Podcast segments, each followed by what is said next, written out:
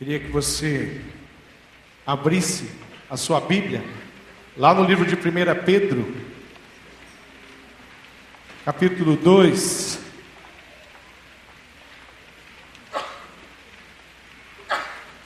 Versículo 9 e 10.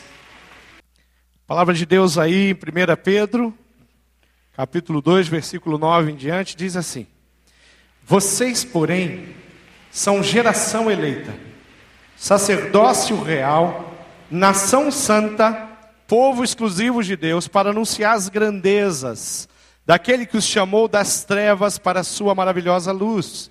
Antes, vocês nem sequer eram povo, mas agora são povo de Deus. Não haviam recebido misericórdia, mas agora a receberam. Quando nós olhamos a esse texto e pensamos no quanto Deus ele foi misericordioso conosco, o quanto Deus nos abençoou, o quanto Deus nos amou, nós podemos tentar imaginar e pensar de que maneira eu poderia retribuir a Deus tamanho amor, tamanha misericórdia, se isso é possível ou não, eu retribuir a Deus o amor e a misericórdia que Ele teve pela minha vida. Então, não precisa muito, não precisa pensar muito, para nós entendermos que jamais nós poder, poderemos, teremos alguma capacidade de retribuir a Deus aquilo que Deus fez por nós. Mas vamos pensar como, o que eu poderia fazer para, em reconhecimento ao amor de Deus pela minha vida. E eu entendi que a forma de eu reconhecer o amor de Deus pela minha vida é entregando minha vida a Ele e amando a Deus verdadeiramente, de todo o meu coração, com todo o meu ser. Eu vou pegar todas as minhas forças, eu vou pegar todo o meu entendimento, toda a minha capacidade e eu vou investir isso para que eu realmente ame a Deus. E através dos meus atos e das minhas atitudes eu demonstre que Deus é de fato importante no meu coração, que Deus é de fato importante na minha vida. Então nós começamos a olhar um texto como esse que faz declarações e revelações importantíssimas de quem nós somos. Eu coloquei, eu fiz três questionamentos e tentei responder com esse texto. 1 Pedro 2,9. E eu fiz a primeira pergunta: o que eu sou? Ou o que você que está aqui é? Ou o que nós somos como igreja do Senhor Jesus? E a resposta que eu coloquei, tirada do texto, é: nós somos a geração eleita, o, o sacerdócio real e a nação santa. Então a, a, a resposta para isso, o que nós somos? Nós somos uma geração eleita, nós somos o sacerdócio real e nós somos uma nação santa. O que implica o ser igreja, o ser isso? Que, que, que, que está respondido na primeira pergunta. A segunda pergunta faz o que implica. Qual é a implicação do ser igreja? Tirando a resposta desse texto, eu coloquei: nós somos um povo exclusivo, vivemos para Deus e por Deus, para Ele e para Ele. Então isso implica que nós somos dele, de Deus. Terceira pergunta que eu fiz é: qual é a garantia que eu tenho do pertencer? Do que foi respondido acima.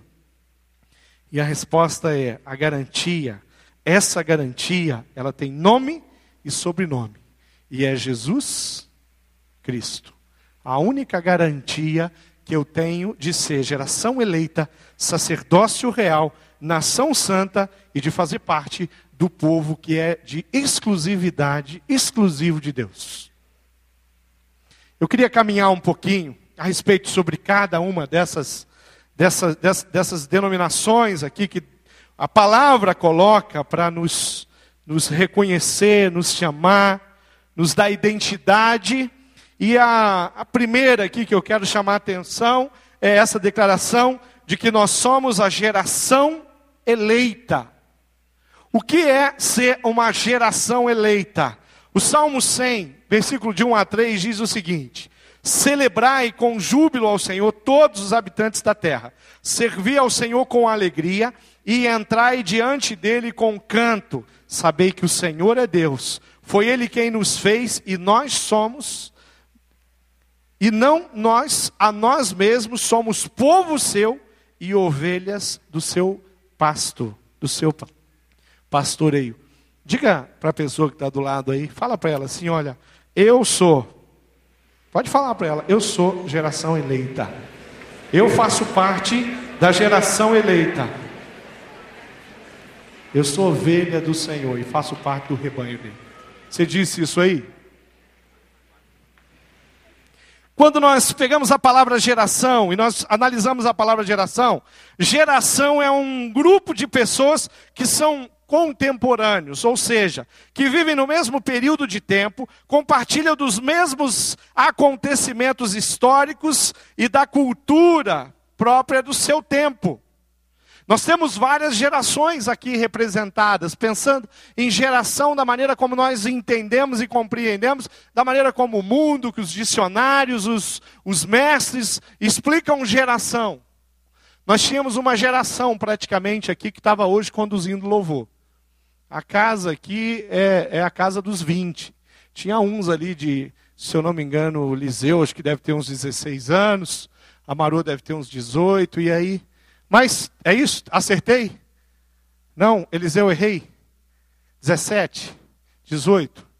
Ah, te dei dois anos a menos, depois você paga o meu almoço. Amém? Nós tínhamos uma geração aqui. Eles são contemporâneos. Eles têm hábitos da geração deles. Eles assistem coisas que são da a, a música que eles ouvem é uma música contemporânea deles. Nós temos outras gerações aqui, tem a minha geração, está por aí. Quem nasceu na década de 70 aí, levanta a mão. Olha a minha geração aí. Hã? Tem um pessoal tímido, né, para levantar a mão. Os quarentões. o... Quando nós falamos em geração, nós falamos isso. Mas o que, que a Bíblia diz com geração? Será que é isso que ela está falando? De todas as gerações que já viveram, ou de todas as gerações, aproximadamente quatro gerações convivem hoje. Tem as gerações do meu avô, do meu pai, a minha, a do meu filho, não é assim? Tem gente que tem aí, quem tem bisavô, levanta a mão. Ou bisavó, levanta aí. Olha o pessoal lá dos mais novinhos, né? Levanta a mão. Quem tem avô vivo, avó, compartilha com eles, né? Os pais e quem tem filhos, Levanta a mão aqui. Nós estamos falando de gerações. Mas o apóstolo Pedro nos chama de geração eleita. E aí eu faço uma pergunta: essa geração eleita para quê? Para que, que nós somos eleitos? Queridos, a geração eleita, da, da qual Pedro nos fala, é atemporal. Não é a geração dos 20, ou dos 30, ou dos 40, ou dos 70 dos 80. Não é isso. Não é a minha geração, nem a geração do Eliseu e da Marô, a geração do pastor Avelino. Não é isso que a Bíblia está falando. Ela está falando de uma geração de todos os tempos. Ela está falando de uma geração que é atemporal. Todos aqueles que receberam a revelação de Jesus Cristo como Senhor e Salvador das suas vidas começam a fazer parte dessa geração extraordinária, linda, brilhante que o Senhor formou. Quando eu faço parte da geração eleita, é porque a geração eleita é aquela que se entregou ao Senhor Jesus em todos os tempos. Então eu faço parte da mesma geração de Paulo, de Pedro, que, que foi o instrumento de Deus para escrever o texto que nós lemos hoje aqui. Eu faço parte da geração, sabe de quem mais? Em Jesus? Através do sacrifício de Jesus, da geração de Elias, da geração de Moisés, povo de Deus. Então, quando nós pensamos em geração eleita, nós falamos de uma geração que é atemporal, mas de uma geração que é uma geração de Deus, e que vive com Deus, e que, é, que teme a Deus, e que serve a Deus, e que colocou seu coração à disposição de Deus, e que ama a Deus. Isso é a geração eleita. A segunda declaração que tem a respeito de nós, igreja do Senhor Jesus. A Bíblia diz que nós somos um sacerdócio real.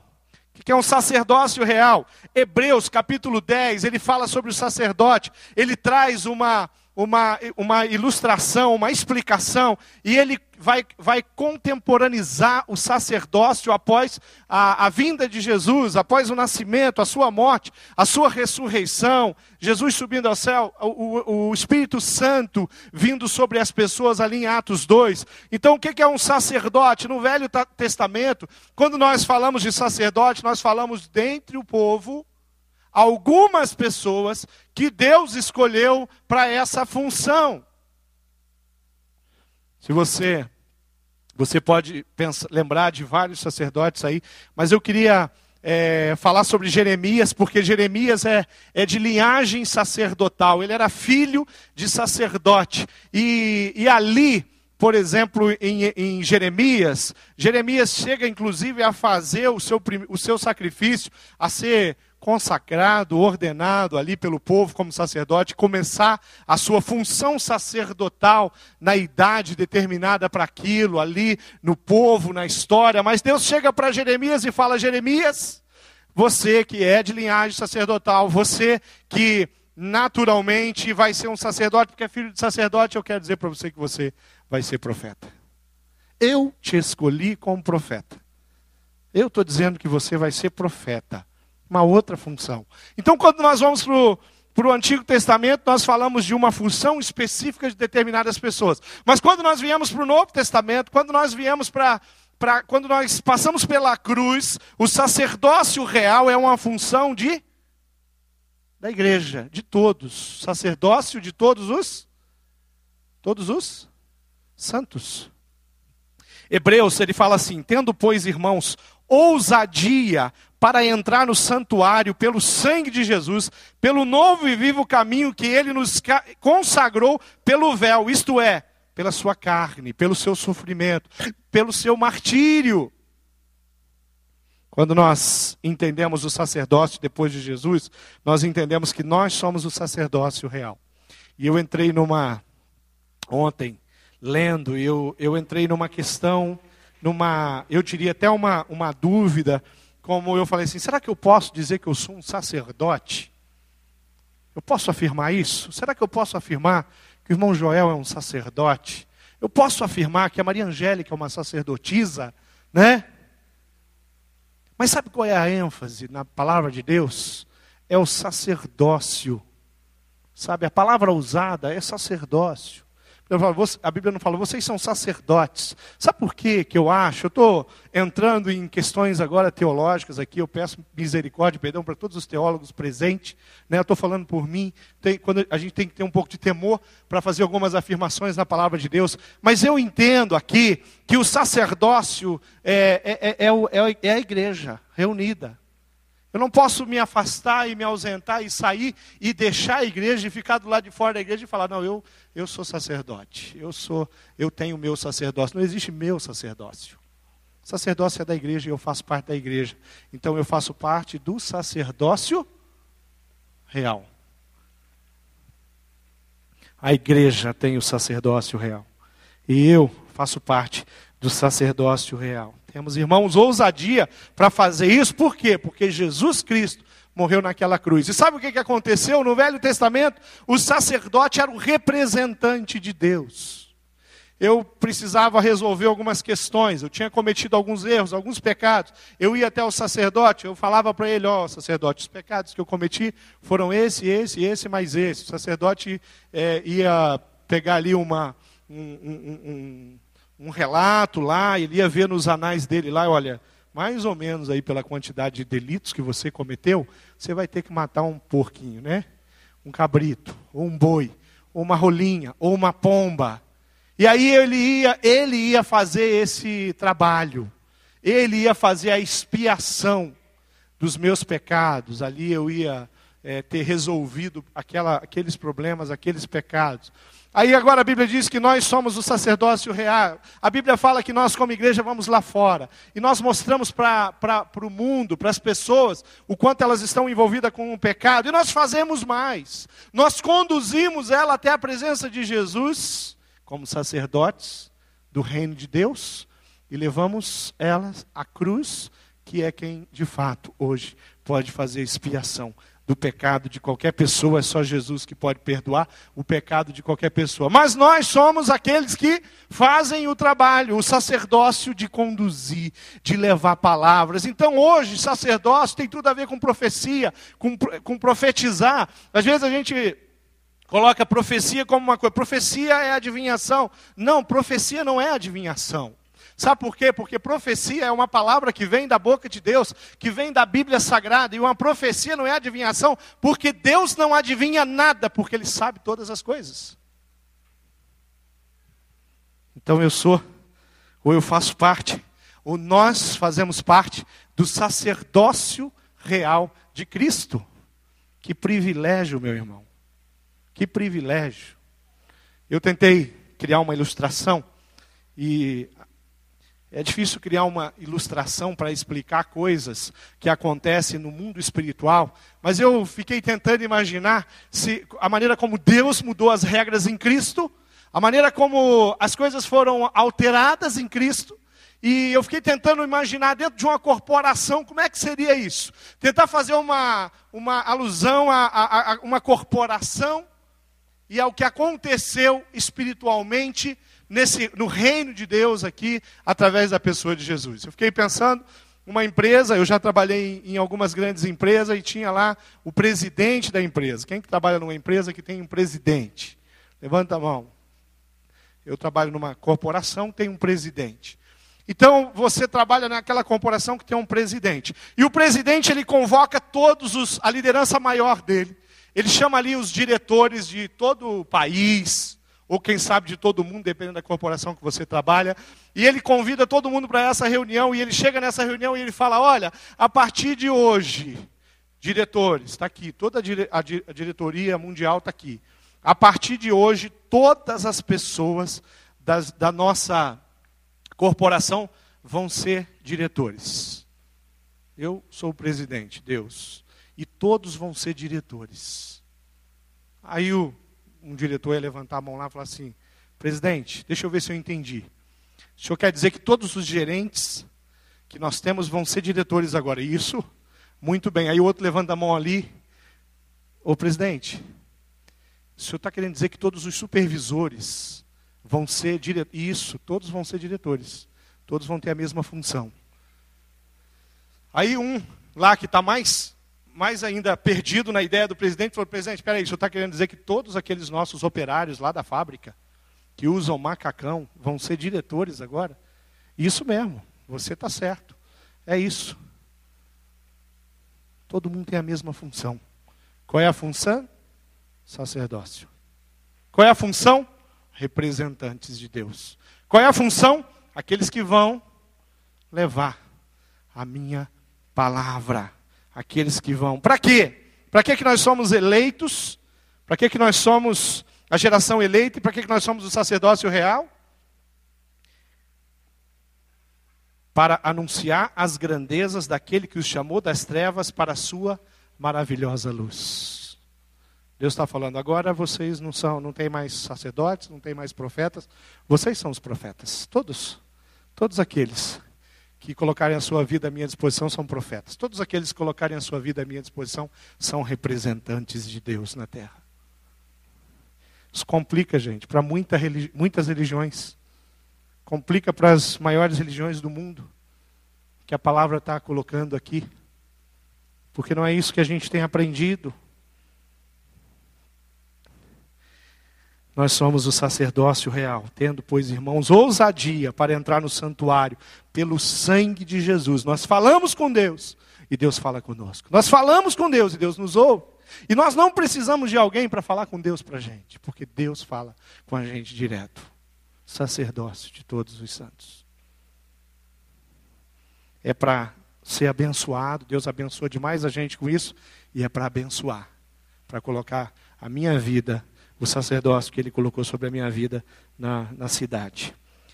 A outra declaração é que nós somos uma nação santa, Colossenses capítulo 1 diz assim: O mistério que esteve oculto desde todos os séculos e em todas as gerações, e que agora foi manifesto aos seus santos, aos quais Deus quis fazer conhecer quais são as riquezas da glória desse ministério, desse mistério entre os gentios, que é Cristo em vós, esperança da glória. O que a palavra está dizendo com nação santa, o que a palavra está dizendo é que nós somos um povo separado. E a palavra não está falando da Igreja Batista do Bacaxeri aqui. A palavra está falando de todos aqueles que entregaram sua vida de fato na mão do Senhor Jesus. Então eu faço parte de uma nação que tem asiáticos, que tem africanos, que tem europeus, que tem sul-americanos porque é uma nação que está espalhada, mas é uma nação separada. Por que separada? Porque é uma nação que não se contamina com as iguarias do rei, é uma nação que não se contamina com a proposta do diabo, é uma nação que está envolvida mesmo é com a proposta de Deus, que tem um líder, que tem um presidente, que tem um, um rei, que tem um Deus, que é Jesus Cristo, que está sentado no trono. Somos a nação santa, assim, separada. Nem Israel, nem a igreja são santos em si mesmo. Nem Israel, nem a igreja são santos pelas suas próprias qualidades, qualificações. Tanto Israel no passado, quando foi escolhido, quanto nós hoje, como igreja do Senhor espalhado por toda a face da terra, somos o que somos porque Jesus Cristo estabeleceu isso na nossa vida. Está claro isso para você, querido? No seu coração? Você se sente que você faz parte de uma nação que é separada? Ou você acha que você é simplesmente só membro de uma igreja religiosa que todos os domingos vem ao culto? Porque se você é membro de uma igreja religiosa que todos os domingos vem ao culto, quem sabe até participa da cela, ou canta no coral, ou trabalha em algum ministério, isso não faz de você uma nação santa, mas o que faz de você, o que faz de você participar da nação santa é você ter colocado a sua vida à disposição do Senhor. E aí, como igreja do Senhor aqui, e nós temos compromisso com a palavra, nós fazemos parte da nação que foi separada para glorificar Deus, separados, diferentes, mas não por si só, não por hábitos e costumes, por cultura, mas por Jesus Cristo. Sabe por quê? Porque se nós trouxermos aqui a igreja da África e vamos falar assim, ó, aquelas duas fileiras ali é a igreja do Brasil ou a igreja do Bacaxeri. Essa aqui é a igreja da África. Na hora que começar o louvor, vai ser dois grupos aqui muito distintos, do jeito de louvar. Vai ser muito diferente.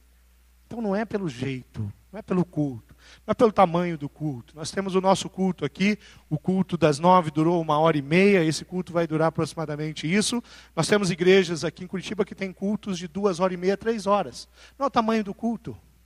Nós temos outras igrejas que o culto dura uma hora. Faça chuva, faça sol. Quando é uma hora, acabou o culto. Cada um tem o seu jeito, as suas regras, as suas normas. Não é isso que faz da gente ser igreja. Não é porque nós cantamos os cânticos ou porque nós é, é, cantamos hinos é, da harpa cristã ou do cantor cristão ou cantamos cânticos espirituais contemporâneos. Não é isso que faz da gente esse povo, essa nação, mas é Jesus Cristo que faz de cada um de nós separados para Ele, por Ele. Seja faz parte dessa nação separada. A sua vida é separada. Você é diferente. No jeito de pensar, no jeito de agir, no comportamento. Quando você está convivendo nesse mundo com pessoas que não fazem parte dessa nação, você é um diferencial na vida delas. Se é assim, você faz parte da nação santa. Porque Jesus Cristo morreu na cruz, você tomou posse daquilo ali para a sua vida, entregando a sua vida nas mãos do Senhor Jesus e você faz parte dessa igreja. Agora, se for cultura familiar, cultura familiar não põe ninguém nessa nação. Por cultura familiar, ninguém vai fazer parte dessa nação. Mas por entrega pessoal, até pode ser influenciado pela cultura familiar. Mas por entrega pessoal, nós passamos a fazer parte da nação santa que foi estabelecido por Deus. Quarto, a quarta declaração que nós temos é que nós somos um povo adquirido. O, o livro de 1 Pedro, que tem essas declarações, no versículo 19 diz: Sabendo que não foi com coisas corruptíveis, como prata ou ouro, que fostes resgatados da vossa vã maneira de viver, que por tradição recebeste dos vossos pais, mas com o precioso sangue de Cristo, como de um cordeiro imaculado e incontaminado, que você foi considerado, que você passou a ser então um povo, parte do povo adquirido. Você foi comprado. Você agora não é mais propriedade sua, você é propriedade de Deus, dele, separado. Nós podemos afirmar que todas as coisas são de Deus, que tudo que existe é de Deus. Mas dentro de todas as coisas e de tudo, ele adquiriu um povo, uma nação, de uma forma diferente, com preço de sangue tem a ver com o, o plano de restauração e de salvação das nossas vidas. Precioso sangue derramado na cruz faz de mim e você um povo adquirido, comprado. Olha para a pessoa do lado, diga para ela: Eu fui comprado. Pode falar com, com alegria no coração, com um sorriso: Eu fui comprado pelo precioso sangue de Jesus Cristo. Fomos comprados no sentido real. E, e o Pai Celeste deu o que ele tinha de mais precioso, o seu filho, para que morresse na cruz pelo meu pecado e pelo seu pecado. Quanto é que vale a sua vida? Você sabe quanto que vale a sua vida? Pergunta para a pessoa do lado aí, fala, querido, quanto que vale a minha vida? Vê se ele sabe te dar essa resposta. O que, que vale a sua vida? Hã? A sua vida valeu o sangue de Jesus. Você dá um glória a Deus por isso? Aleluia! Glória a Deus. Nós fomos comprados, remidos, restaurados pelo sangue do Senhor Jesus Cristo. Então eu preciso ler esse texto de 1 Pedro 2,9 dizendo que eu sou geração eleita, que eu sou o sacerdócio real, que eu sou a nação santa, que eu sou povo exclusivo de Deus, para anunciar as grandezas daquele que os chamou das trevas para a sua maravilhosa luz. A Bíblia diz: Antes vocês andavam em trevas, mas agora, aonde você anda? Agora eu ando com Jesus, em Jesus, para Jesus. A minha vida faz muito sentido quando eu vivo para Jesus. Então, tudo que eu tenho, tudo que eu faço, eu preciso glorificar a Deus. Então, aquela empresa onde você trabalha, lá você precisa glorificar a Deus. Sabe por quê? Porque lá você não deixa de ser geração eleita. Quando você está lá, você não deixa de ser um sacerdote real de Cristo, que faz parte do sacerdócio real de Cristo. Que você não é um sacerdote sozinho. Você não é um sacerdote autônomo. Você não é um sacerdote que vive longe do sacerdócio. Não, você vive em harmonia plena, comunhão plena com o sacerdócio de Cristo, que é a igreja do Senhor Jesus. Você entendeu isso, querido?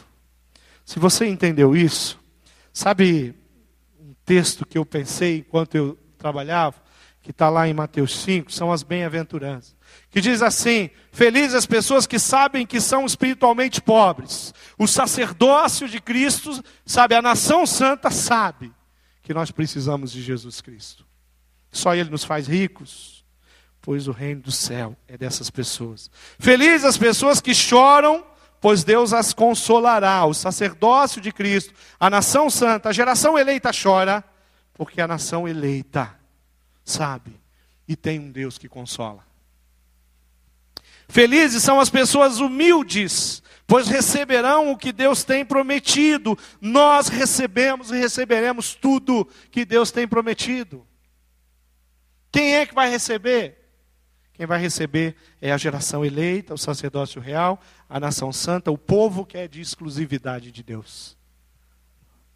Felizes são as pessoas que têm fome e sede de fazer a vontade de Deus. Essas pessoas fazem parte dessa família.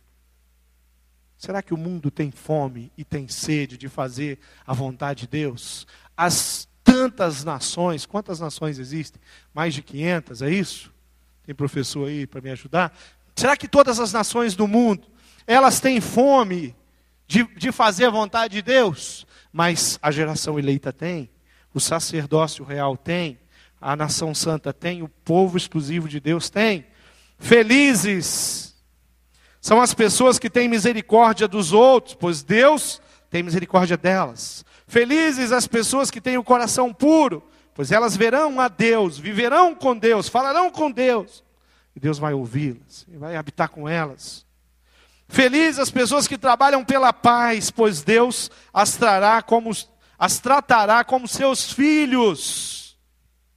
Felizes as pessoas que sofrem perseguições por fazerem a vontade de Deus. Existe um preço hoje para nós de vivermos e fazer parte desse grupo de pessoas bem-aventuradas que está registrado ali no livro de 1 Pedro 2,9.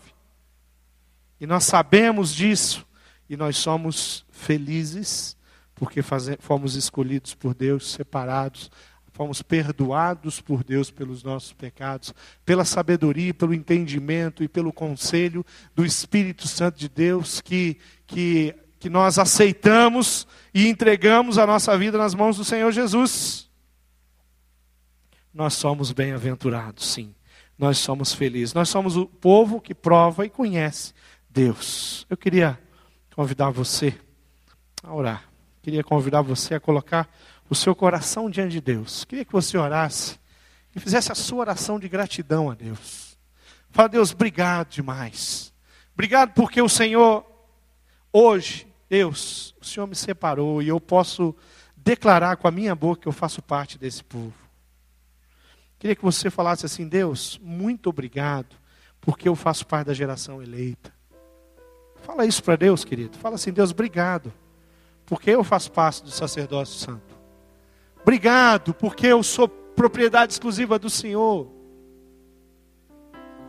Essa semana eu estava ouvindo um debate na, numa rádio de manhã e o assunto era cinema. E era o assunto que estava sendo discutido era sobre filmes com catástrofes. E aí o especialista em cinema eles falaram sobre filmes que falam sobre o fim do mundo. E é claro que na relação de filme, alguns filmes que tratam sobre o arrebatamento apareceu ali na história. E foi muito engraçado ver aqueles dois, um especialista em cinema e o locutor daquela rádio, falando, a, banalizando os conceitos, os ensinamentos bíblicos sobre o fim do mundo. E eles falavam assim: tem um, tem um, tem um pessoal que acredita nisso que eles não veem isso como um filme. Para eles isso é real, vai acontecer. Mas eles falaram ironizando. E eles falavam assim: olha, tem até um pessoal que usa um adesivo aí no carro, que se em caso de arrebatamento, aquele carro vai ficar desgovernado. Aí eles ironizavam, falavam, cuidado. Quando você estiver andando, vê um carro desse, fica longe dele. Né? Essa era a conversa deles. E eu fiquei olhando e pensando e falando, gente do céu, como a sociedade precisa que a igreja fale e refale e conte para as pessoas a respeito do que vai acontecer, que está declarado na palavra de Deus, aquilo que nós entendemos. Como é importante ter um povo que está que tá trazendo a, a luz, a verdade. Será que era isso que Deus planejou lá atrás, quando Ele falou: Eu preciso de um povo separado? Um povo que vai fazer lutar e ter, fazer todo esforço para não se contaminar, não se contagiar. Um povo feliz, um povo contente, um povo que conhece a verdade, que tem intimidade com a minha palavra. Será que quando Deus ele desenhou esse povo, ele falou, mas esse povo vai ser um povo muito complicado, difícil? Não, não. Deus está falando que esse povo ia ser um povo que ia ter tantas dificuldades como os outros para viver as verdades que ele estava falando, mas que ele ia de uma forma muito especial pela misericórdia. Misericórdia que nós recebemos, nós seríamos um povo abençoado. Nós participamos de um congresso na semana passada e quando no primeiro dia do congresso, a líder do congresso, ela fez um comentário e ela falou assim: olha, o pessoal do, do, do pessoal do hotel, eles não queriam fechar o, o, o hotel. Eram 500 pessoas que estavam no congresso. E ela falou que ele não queria, que ela teve dificuldade para fechar o, o contrato lá com o hotel, porque o, o, os cristãos são um povo que não dão gorjeta, não isso. Ela fez uma lista de, de, de, coisas ruins lá que, do povo de Deus. Algumas que vale a pena uma discussão, outras que não. Mas eu fiquei um pouco entristecido com ela porque as, as coisas que a, a direção daquele hotel falou para ela, ela acreditou que realmente era assim. Na cabeça daquele, daquele, daquela pessoa que administrava aquele hotel, os cristãos são um povo complicado para você fazer evento com eles. E eu acho que são mesmo, porque eles ganham muito dinheiro com bebida alcoólica e o povo cristão não bebe, não tem bebidas alcoólicas. E eu acho que deve dar muito trabalho mesmo para eles, porque o mundo gosta de orgia e o povo de Deus não faz orgia. Eu participei de muitas convenções de empresas, estive confinado em hotel muitas vezes pelas companhias que eu trabalhei, às vezes uma semana, lá em Natal, lá no interior de São Paulo, lá em São Paulo, lá no Rio Grande do Sul, num hotel. E olha, eu era um dos poucos ali, eu e alguns cristãos, que não iam fazer orgias. Homens casados que ficavam ali, era eu e o servo de Deus, porque os outros iam atrás das prostitutas. Isso é o povo adquirido por Deus, separado. Não somos perfeitos. Temos dificuldades e muitas vezes precisamos puxar a orelha um dos outros. A palavra de Deus nos ensina, exorte teu irmão, querido. Se ele estiver fazendo alguma coisa que não agrada o coração de Deus, se ele teve uma atitude. Às vezes cometemos erros e somos capazes de voltar e falar assim: vem cá, meu querido, me perdoa. Vem cá, Alexandre, me perdoa. Perdoa porque eu sou um, um falho. Valdo, me perdoa. Peter, me perdoa. Mas sabe por que nós fazemos isso? Porque nós somos o povo adquirido de Deus. Nós somos propriedade exclusiva de Deus. Nós temos o coração de Deus. Às vezes nós permitimos que o nosso coração tome o controle. Mas quando nós somos de Deus, nós voltamos atrás. Não confunda, não confunda geração eleita, sacerdócio real, nação santa, povo exclusivo de Deus, com povo evangélico. Não confunda geração eleita, sacerdócio real, nação santa, povo exclusivo de Deus com religiosos. Não confunda isso com denominação. Nós estamos falando do povo de Deus, que foi remido pelo sangue do Senhor Jesus. Esse povo é diferente, sim. Esse povo reconhece os seus erros, se arrepende diante de Deus, dobra o seu joelho, chora. Sabe por quê? só porque nós somos povo de Deus. Não tem virtude ou vaidade que nós podemos atribuir a isso. É o Espírito Santo de Deus que habita em nós. Fale com Deus aí, querido. Fala assim: Deus, obrigado, muito obrigado, porque eu sou teu servo. Se você não tem experimentado isso que eu estou falando aqui, fala, pastor, acho que eu não sou assim do jeito que o senhor está falando, não. Querido, entrega a tua vida agora. Fala assim: minha vida é do Senhor, meu coração é do Senhor. Eu quero é isso, eu quero experimentar é isso, eu quero ter compromisso com a palavra. Eu quero viver, eu quero viver 1 Pedro 2,9 com intensidade na minha vida. É isso que a palavra está te propondo, querido. É isso que ela está te convidando. Vamos orar. Deus amado, eu quero colocar o coração de cada família, de cada pessoa aqui diante do teu altar. E eu quero pedir as tuas ricas bênçãos pelo coração das pessoas aqui. Eu quero dizer, Deus, que nós muitas vezes temos sim dificuldade, às vezes, de experimentar e viver aquilo que o Senhor tem planejado para aquele dia, para aquele momento, porque nós somos humanos. Mas eu quero agradecer por todas as vezes que o Senhor nos iluminou a mente, nos deu sabedoria para reconhecer, Deus, o nosso erro, o nosso pecado. Eu quero te agradecer porque, Deus, eu posso falar contigo agora e o Senhor fala comigo. Eu posso falar contigo do mesmo jeito, Deus, com a mesma intensidade de voz, às vezes até sem, sem sair som, e o Senhor me ouve. Deus, eu quero agradecer que um dia o Senhor me restaurou e me tirou das trevas E o Senhor iluminou a minha vida e o meu caminho, e tudo ficou tão diferente. Mas eu quero clamar pela tua igreja. E eu quero pedir pelas gerações, todas elas que estão representadas aqui, pelas novas gerações que precisam, Deus, de experiências e de viver histórias contigo que vão fortalecer a fé deles e que eles não vão ser consumidos, atraídos, seduzidos pela geração que não é eleita. Que eles não vão ser dominados e levados pelo mundo ou pelas nações que não é a nação que é santa e separada por ti. E eu quero colocar o teu povo aqui reunido diante do teu altar e pedir que o Senhor os use poderosamente, Deus. Como igreja, nós queremos avançar, nós queremos ir, nós queremos levar as preciosas palavras, maravilhosas palavras que o Senhor nos deixou. Nós queremos cumprir tudo aquilo que o Senhor planejou. Nós queremos achar tempo, Deus, para te servir com todo o nosso coração. Deus, transforma esse povo aqui num povo incansável no realizar a tua obra e fazer a tua vontade. Em nome do Senhor Jesus Cristo, eu oro agradecido, de todo o meu coração eu agradeço por tudo isso. Nós te louvamos, Pai, e nós te agradecemos porque nós somos a tua igreja. Aleluia. Glória a Deus. Glória a Deus. Amém.